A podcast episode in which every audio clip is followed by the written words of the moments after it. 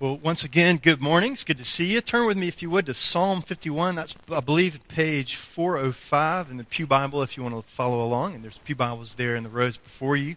We're going to look at Psalm 51 instead of Psalm 2 this morning. I've got Psalm 1 and Psalm 2 are the gateway to the Psalms. And Psalm 2, there's so much connection between Psalm 1 and Psalm 2 that I want to spend a little bit more legwork in my preparation for that. So we're going to look at Psalm 51, a well known psalm this morning, as we look at some of the Psalms throughout uh, the rest of the summer. We only have about, gosh, another few weeks before school starts back, but we'll probably go through the end of August and look at some more Psalms, some well known Psalms, and some not so well known Psalms as well. So this morning we're going to look at Psalm 51. I've already read the text to us this morning for our call to worship. So let me open us in prayer, and then we'll jump into the passage this morning.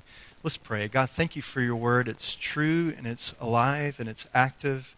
Thank you that you've given us the Holy Spirit, our comforter and our counselor, who delights to apply the living word to our hearts and to our minds. Um, Lord, I pray this morning, would you transform us from the inside out? Would you change us, Lord? Would we delight more and more in Jesus and delight less and less in ourselves? So I pray, would you make your word known to us, make it alive to us this morning, make Jesus uh, bigger and bigger and bigger in the eyes of our mind and heart today. And we pray these things in the name of Jesus, our King and our Savior. Amen. Well, Psalm 51, you know, is a really uh, well known psalm. Many of you have known this psalm. This is kind of the psalm, the prayer of repentance or the prayer of a contrite heart that David prays, right, after his encounter with Bathsheba. You know, one of the questions that I'm often presented with, uh, you know, as I counsel, as I pastor, is what do I do with fill in the blank? And then a question that you've probably asked before. What do I do with fill in the blank? Maybe it's shame. What do I do with the shame that I'm struggling with? Or what do I do with the guilt that I'm struggling with? Or what do I do with, with those who have injured me? Or what do I do with this forgiveness or forgiving this person? That's a question that we're presented with a lot of times in the Psalms. The Psalms really are like a mirror, aren't they? As we look at the Psalms, they reflect ultimately God and his character and his image and who he is and what he has for us as his sons and daughters, but also the Psalms act like a mirror that really reflect, reflect ourselves. Um, I teach, uh, we lead a, Presley Ann and my wife and I lead a college Bible study on Friday nights. And this past Friday night, we got into what are some of the idols that we struggle with as believers in our lives. And it was kind of a painful discussion, painful in the sense of, of for me at least, because it was unearthing some stuff that I struggle with and deal with. Um, and Psalm 51, in a way, does that. It's kind of like a, a, big spade that the Lord uses, a big lever that the Lord uses to put under those rocks of your heart that are hidden, and He begins to pry up stuff. And so Psalm 51 is a pry bar, it's a mirror that reflects the struggles that we have in our own life, but more so tell us about the good news of the gospel. So that's what we're going to see this morning in Psalm as we read and we look at Psalm 51 together. That we cannot avoid our sin and that we are in desperate need of a Savior. I think that's what our main thing we're going to see this morning. So Psalm 51, as you know, is one of the is the few psalms that pinpoint the actual historical origin of what's going on in the psalms. A lot of psalms start out with, with really no introduction; they just jump right in. But Psalm 51 gives us an introduction. Look at the beginning of Psalm 51. What does it say?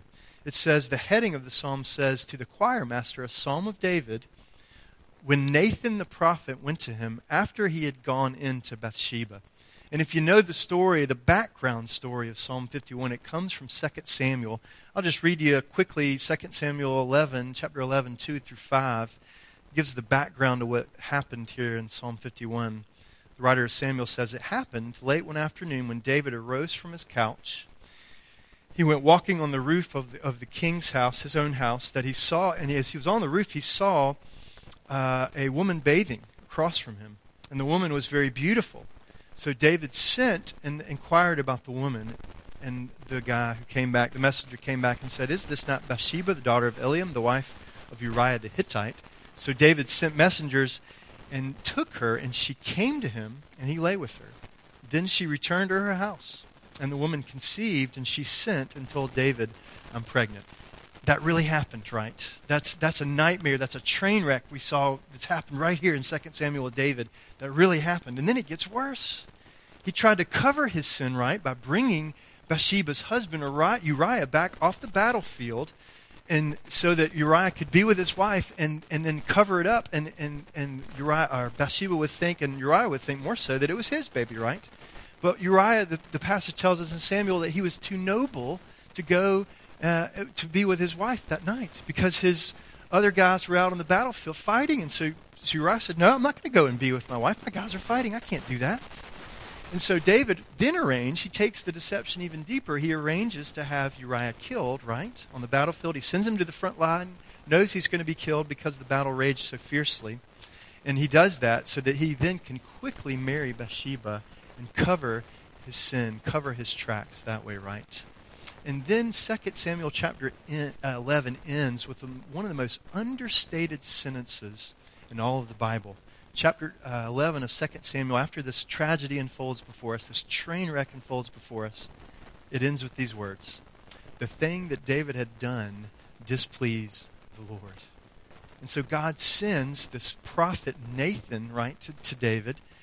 Uh, and uh, Nathan basically coerces David to pronounce his own condemnation. Nathan says, David, you are the man. And, and then asks, David, why have you despised the word of the Lord?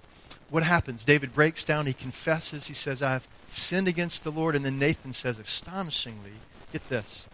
The Lord has also put away your sin. This is in 2 Samuel chapter 12. The Lord has put away your sin, David. He's put it away, and you shall not die. But nevertheless, because by this deed you have utterly scorned the Lord, the child who is born to you will surely die. Notice what Nathan proclaims to David. He says, The Lord, David, he has put away your sin. Uh, in the Hebrew, that word put away literally means to bring over, to transfer over into another region that's far away from you. Put it in that context all this stuff, this train wreck, this tragedy's happened because of David. He's ruined Bathsheba's life, killed her husband. He's committed heinous sins, right? And then Nathan says, The Lord has brought your sin over onto himself, brought it over into the region of grace upon himself. Now that's outrageous. Think about that. Uriah is dead. Bathsheba is raped, essentially. The baby is going to die. And then Nathan says, The Lord has put away your sin, David, just like that. He's committed adultery, right? He's ordered murder. He's lied. He's despised the word of the Lord. He's scorned God, and yet the Lord has put away his sin. That's what 2 Samuel says, what Nathan says. What kind of righteous judge is God? You know, you don't just pass over rape and murder and lying and deceit like that, right? Righteous judges just don't do that, do they? It seems a little outrageous, doesn't it? That God would just make his sins disappear and pronounce him forgiven and innocent, right? Well, I don't know about you, but there is some resistance even to this day as I read that. As I read that pronouncement that the Lord has put away your sin, David. But you know, as I read God's word, take Paul, for instance. You go to the New Testament. Paul, for instance, explains how God could be both righteous, right, and the one who justifies him and uh, makes clean murderers and rapists and liars and all sorts of sinners, all sinners across the map, right? Here's what Paul says in Romans 3, and this is one of the most important sentences in the Bible for understanding how even Jesus, how even Christ relates to the Psalms, how he even relates to Psalm 51 and really to the Old Testament in general. general. Notice what Paul says in Romans 3. He says, God put Christ forward as a propitiation by his blood to be received by faith. This was to show God's righteousness because in his divine forbearance he had passed over former sins. It was to show his righteousness at the present time so that he, God, might be just and the justifier of the one who has faith in Jesus. So, in other words, the resistance that I feel when God seems to simply pass over David's sins, it would be an outrage, right, if God were just kind of merely sweeping David's sins under the rug, right? But he's not doing that. See, the amazing thing, here's what God's doing. This is called the redemptive historical view of Scripture from Genesis to Revelation, that all of Scripture is about the history of redemption, the redemptive historical view. So this is what's happening. God is seeing from the time of David down through the centuries, all the way through to the death of his son, Jesus Christ, who would die in David's place, so that David's faith in God's mercy in God's future redeeming work unites David with Christ. That's astounding. So God looks down from history and sees that ultimately Christ is going to be the propitiation, the forgiveness of our sins. So in God's all knowing mind, David's sins are counted as Christ's sins. And then Christ's righteousness is counted as David's righteousness, his righteousness, and God justly passes over David's sin. That's astounding. So you see, Psalm 1 essentially is this. It's, Psalm 1 is teaching us, it's telling us how we should think and feel about the horrors of our own sin. John Piper said about this psalm, he said that Psalm 51 is about how to be crushed for our sin well. I like that. Psalm 51 is how teaches us how to be crushed for our sin well. And so we're going to quickly look. I wish we had time to, to really unpack all of Psalm 51. There's so much here in Psalm 51. So quickly this morning, we're going to only really be able to break it down into four responses that David had to his sin. And the first one is this, is that David cries for mercy. Firstly, he turns to his only hope, the mercy and the love of God. What does he say in verse 1? Look at the text. Have mercy on me, O God, according to your steadfast love according to your abundant mercy, blot out my transgressions. Look what he says. Three times he says, Have mercy, God, according to your steadfast love, God, according to your abundant mercy. You remember, this is what God had promised in Exodus 34. Do you remember this? When God said this in Exodus, he said, The Lord, the Lord, a God merciful and gracious, who is slow to anger. He's slow to anger. And he is abounding overflowing with steadfast love and faithfulness, keeping steadfast love for thousands, forgiving iniquity and transgression and sin, but who by no means will clear the guilty. You see, David knew that there were guilty folks who wouldn't be forgiven, right? And he also knew that there were guilty folks who, by some mysterious work of redemption, would not be counted as guilty, but instead would be counted as forgiven. And so Psalm 51 is a way of us laying hold of that mystery of mercy. That's what Psalm 51 is for us. See, we know the mystery of this redemption that David did. We know of more of this mystery of redemption than David did. Why is that so? Because we know Jesus. We know Christ, right? And we laid of that we lay hold of that mercy the same way David laid hold of that mercy. Because what is the first thing David does in Psalm 51?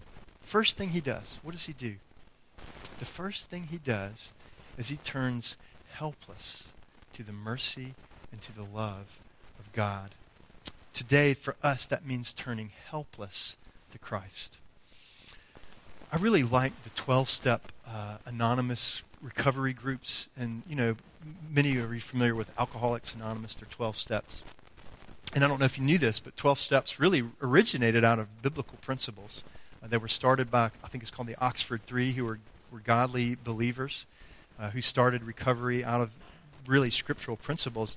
And the first step of, really, first two steps of Alcoholics Anonymous, you see, come from Psalm 51. I don't know if you know this, but the first step of, of AA is this, is that you have to admit that you are helpless or powerless over alcohol or whatever the struggle is. You admit that you're helpless, powerless, and that your lives have become unmanageable. Isn't that good? That's what David's doing here. My life has become completely unmanageable. I have derailed my life. It is a train wreck. And I am pleading for your help, God.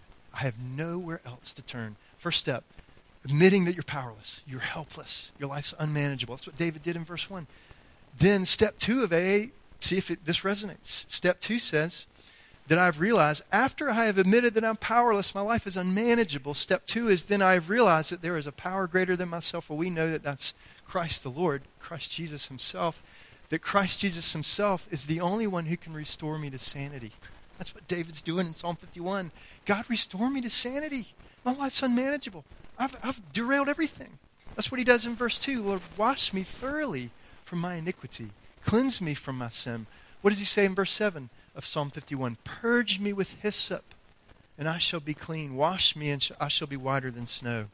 Hyssop was a branch that the priests would use to sprinkle blood on a house They would do that. Leviticus tells us that they would do that if a house had disease, if someone in the house was diseased, that they would sprinkle the entire house with blood and a hyssop branch in order to declare that household clean. That's what David's saying. Sprinkle me with blood. I am not clean. I'm a mess. I need to be freed. I need to be washed white as snow. So he's crying out to God as his ultimate priest, priest that God would forgive him and count him clean from his sin. Makes me think of 1 John 7 when John says this. He says, If we walk in the light, as he is in the light, we have fellowship with one another. And the blood of Jesus, his son, purifies us from all sin. If we claim to be without sin, what does John say? We deceive ourselves. We deceive ourselves. And guess what? We deceive others too. You're not without sin, beloved. All of us here, including me, is a mess.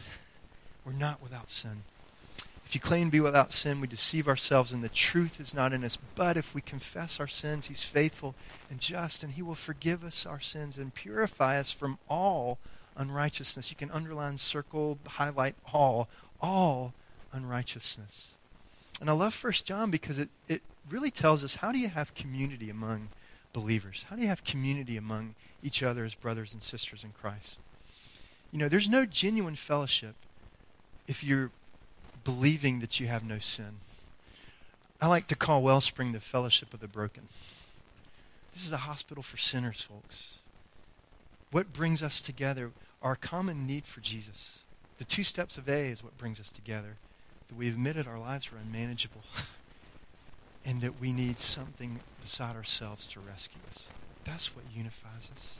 That's what brings us together as a community. So, welcome to the community of the broken. You're here. It's what I've been telling our college kids on Friday nights. Cheer up. You're worse off than you can ever imagine. But the good news is Christ and the gospel is far more precious than you ever dare dream to believe. So we see that, that Christ has purchased our forgiveness. David was even looking to that, that God has purchased his forgiveness. He's paid the full price. But that doesn't replace us. David even asked that God would cleanse, cleanse us, right? That doesn't replace the fact that we still need to ask God. Why is that? Because Christ's redemption, what he's done for us on the cross, is our basis for asking, okay? It's the reason we're confident that the answer will be yes if we ask Christ has done for us, okay? Third thing we see, the third response, is that he longs for restoration.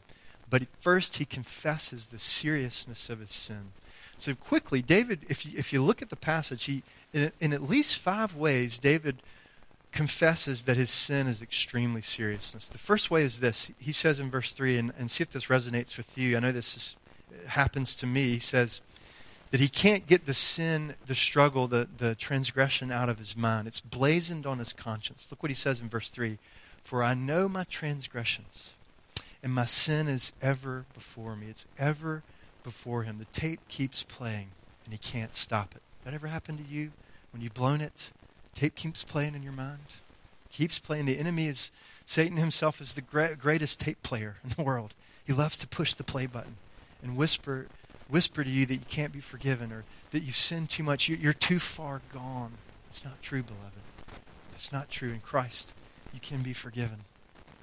So he says, I know my transgressions, they're ever before me. Then he goes on and he says, The exceeding sinfulness of his, of his sin is only against God. Look in verse 4. Nathan had said to David that you have despised God and scorned his word. And so David says in verse 4, God, against you, against you only have I sinned and done what's evil in your sight. You know, this doesn't mean that Bathsheba and the baby weren't hurt. They were grievously sinned against, they were injured. But it means that if you really take sin for what it really is, sin is not ultimately against others, though it is, and it, and it injures. We don't sin in a vacuum. When we sin, it affects everyone around us.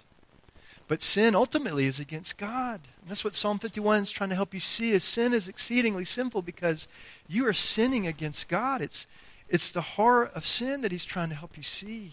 Sin is an attack on God. It's a belittling of God. It's, David admits that in striking terms. Against you, God, you only have a sin. And then what does he do here? The other step he sees is that he, he vindicates God. He doesn't vindicate himself. There's no self justification, no defense. David isn't making excuses for what he did. Look at verse 4. God, so that you may be justified in your words. God, that you are blameless in your judgment, even of me. God is justified. God is blameless. David's saying, Listen, God, if you cast me into hell, you would be innocent. God, if you were to cast me into hell, you would be righteous in doing so. You would be innocent. Folks, that is radical God centered repentance. That God, you are just in casting me and sending me to hell. I absolutely deserve that, and it's totally just for you to do that. You see, the normal Christian life is a life of repentance. Repentance and faith. It's kind of called the two step walk of the Christian life repentance and faith. Not penance, feeling guilty about your sin and beating yourself into the ground and, and playing that shame tape again and again. It's repentance that you turn from your sin and you turn back to the promises of the gospel that are never ending. Repentance and faith, repentance and faith. That's what David's doing here. It's repentance and faith. This is the way you and I, as believers, should feel. That the way we should walk in the Christian life. That God should damn me is true, but the fact that I'm breathing right now is sheer mercy. The fact that anything good happens to you in your life is sheer mercy and grace.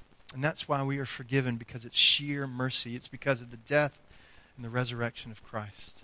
So David vindicates the righteousness of God and not himself. He doesn't make excuses of his sin. He owns up to his sin. He's a big boy. He owns up to it.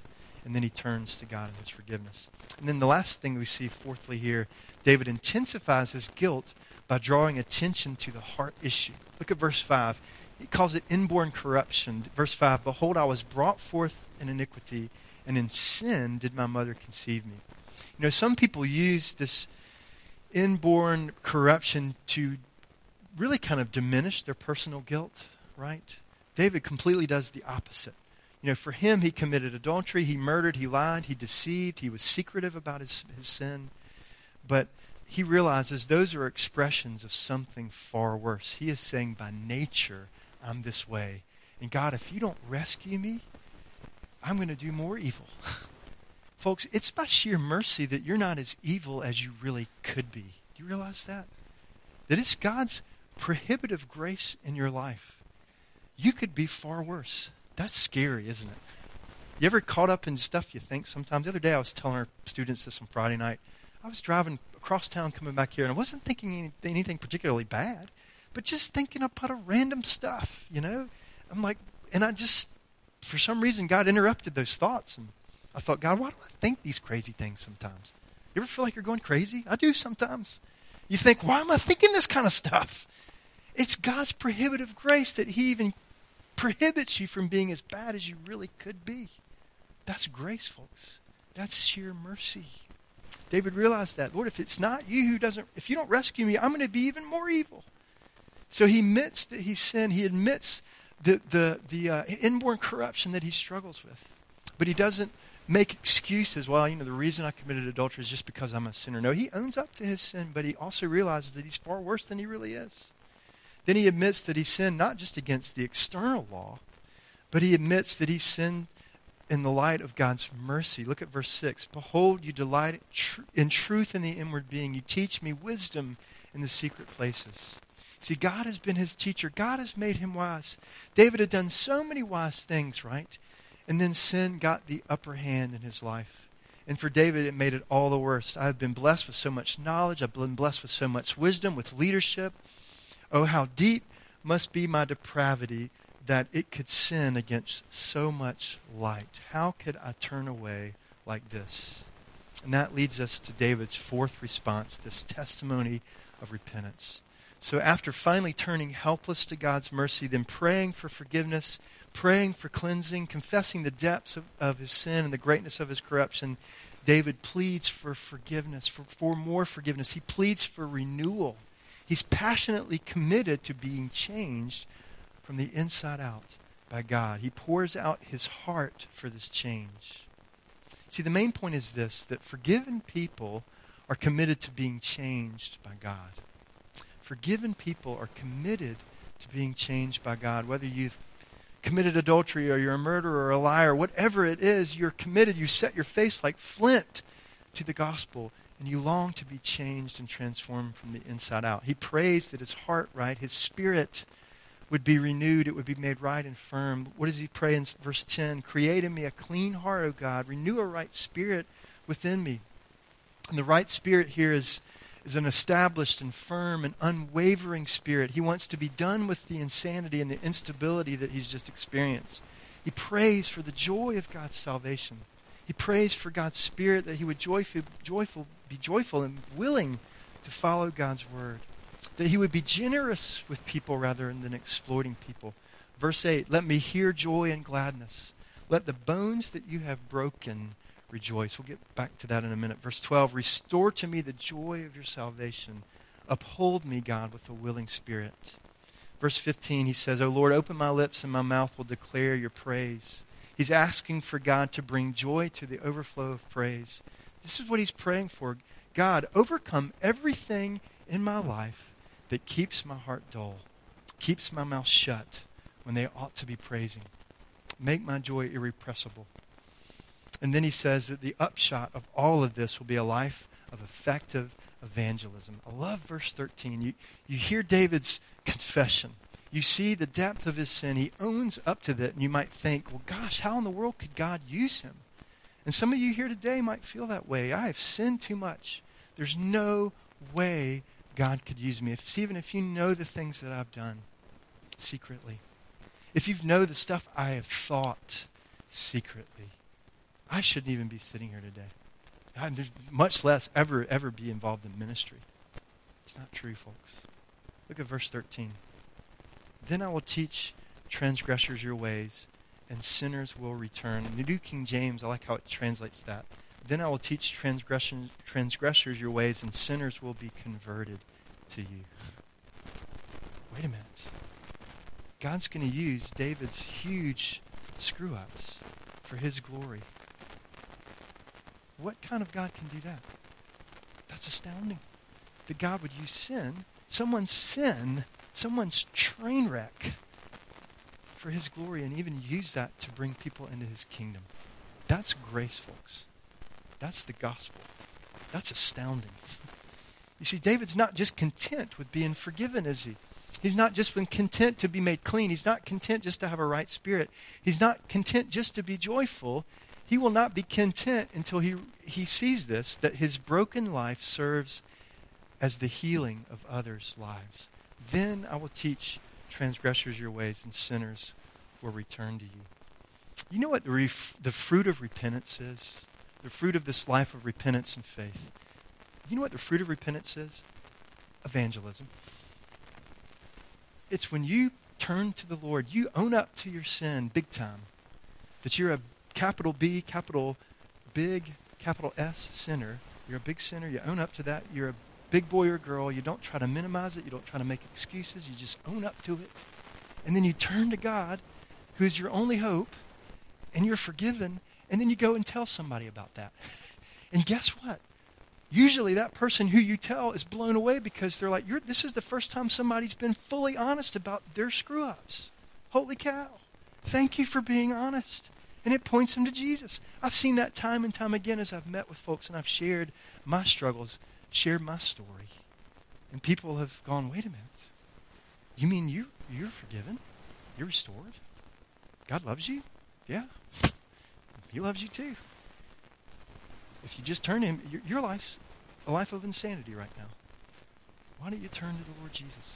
I struggle with insanity. I struggle with, with sin. I struggle with this, that, and the other. But I've met Jesus. And you know what? I continue to struggle with things. But I turn to Jesus again and again. And guess what? His will of grace is so deep and so wide if you would just turn to Him. See, the fruit of repentance is evangelism. We don't boast in our brokenness. We boast in the grace and the mercy that we've received. We, we boast in the hope we have in Christ. And people are drawn to that, folks. We're called to be, a guy named Jack Miller said this, we're called to be chief repenters, not chief keep it togethers people. We're called to be chief repenters. Repent again and again. Martin Luther said when he t- tacked the 95 theses to the wall, one, the first one was this that the whole of Christian life is that of a life of repentance. You never outgrow your need for repentance, you never outgrow your need for needing Jesus. The fruit of repentance here is evangelism. We see that in Psalm 51. And this bring, brings us to the last thing I want us to see, verse 8. You know, David has discovered that under all of this, that God has crushed him. That my broken bones, he says, might rejoice. And in love, he says, this broken and contrite heart is a mark of all of God's children. Verse 17 the sacrifices of God are a broken spirit, a broken and contrite heart, O God, you will not despise. You know the word contrite is, comes from the Latin word contritus? You know what that word contritus, contrite, literally means? It means to be ground to pieces. That I would have a heart broken and contrite and ground to pieces. William Gurnall was a pastor in the 1600s. He said that God's wounds cure, sin's kisses kill. God's wounds cure, sin's kisses kill. Beloved, you're broken. Come to the Lord Jesus. Come to the wellspring of grace. Own up to your sin. Turn to Christ. God's wounds cure. The writer of Hebrews says that the Lord disciplines the sons and daughters that he loves. Discipline's not a bad thing. We get the word discipleship from the word discipline.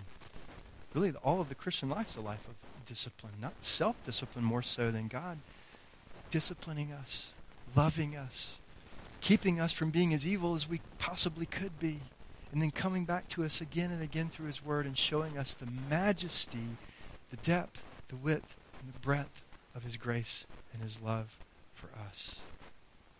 You see, if we live good lives, if we're good, why do we need a Savior?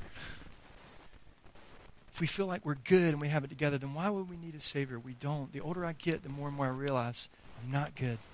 I'm more of a mess than I ever realized. But I have Christ and his riches, and he pours that out on me and on you. Let me pray for us. Father, thank you for your word. Thank you for giving us Psalm 51, such an honest psalm. It really is a mirror that, that brings up so much stuff in my own heart and mind about my own struggle, my own sin. But thank you, Lord, that it ends by pointing us to the gospel. It ends by pointing us to Christ. It ends by saying God gets the glory and not me. That God got the glory and not David. God got the glory because he was the one who exposed David's sin and, and he's the one who forgave David's sin. And he's the one who even used David's sin uh, by drawing others to himself. Gosh, it's still bearing fruit today. In 2014, thousands of years later, Psalm 51, David's sin, but more so your grace and your forgiveness in his life is still bearing fruit by drawing us to see our need for Christ. So, God, thank you that you get the glory in our salvation. You get the glory in our salvation, our sanctification, and even in our glorification. Ultimately, Lord, it's all of your grace that you might get the glory, that we might find greater and deeper joy in you each day as we live and we lean more and more into you and into Christ. So, God, thank you. I pray today if there be anyone here who's convicted or maybe they're seeing things uh, and they're seeing their own hearts in a fresh new light today, I pray that they wouldn't be discouraged. I pray that they would take one look at their sins and quickly take ten looks at the cross of Christ. That they would see your forgiveness and your love for them. And that, Lord, they would see that there is nowhere else for them to go but other than the cross of Jesus. It's a, it's a huge, huge, huge place. And it's big enough for them. Pray that they would turn to you and run there and find refuge and rest in Christ. Lord, we love you and we praise, praise you and pray these things in your name. Amen. Let's sing our closing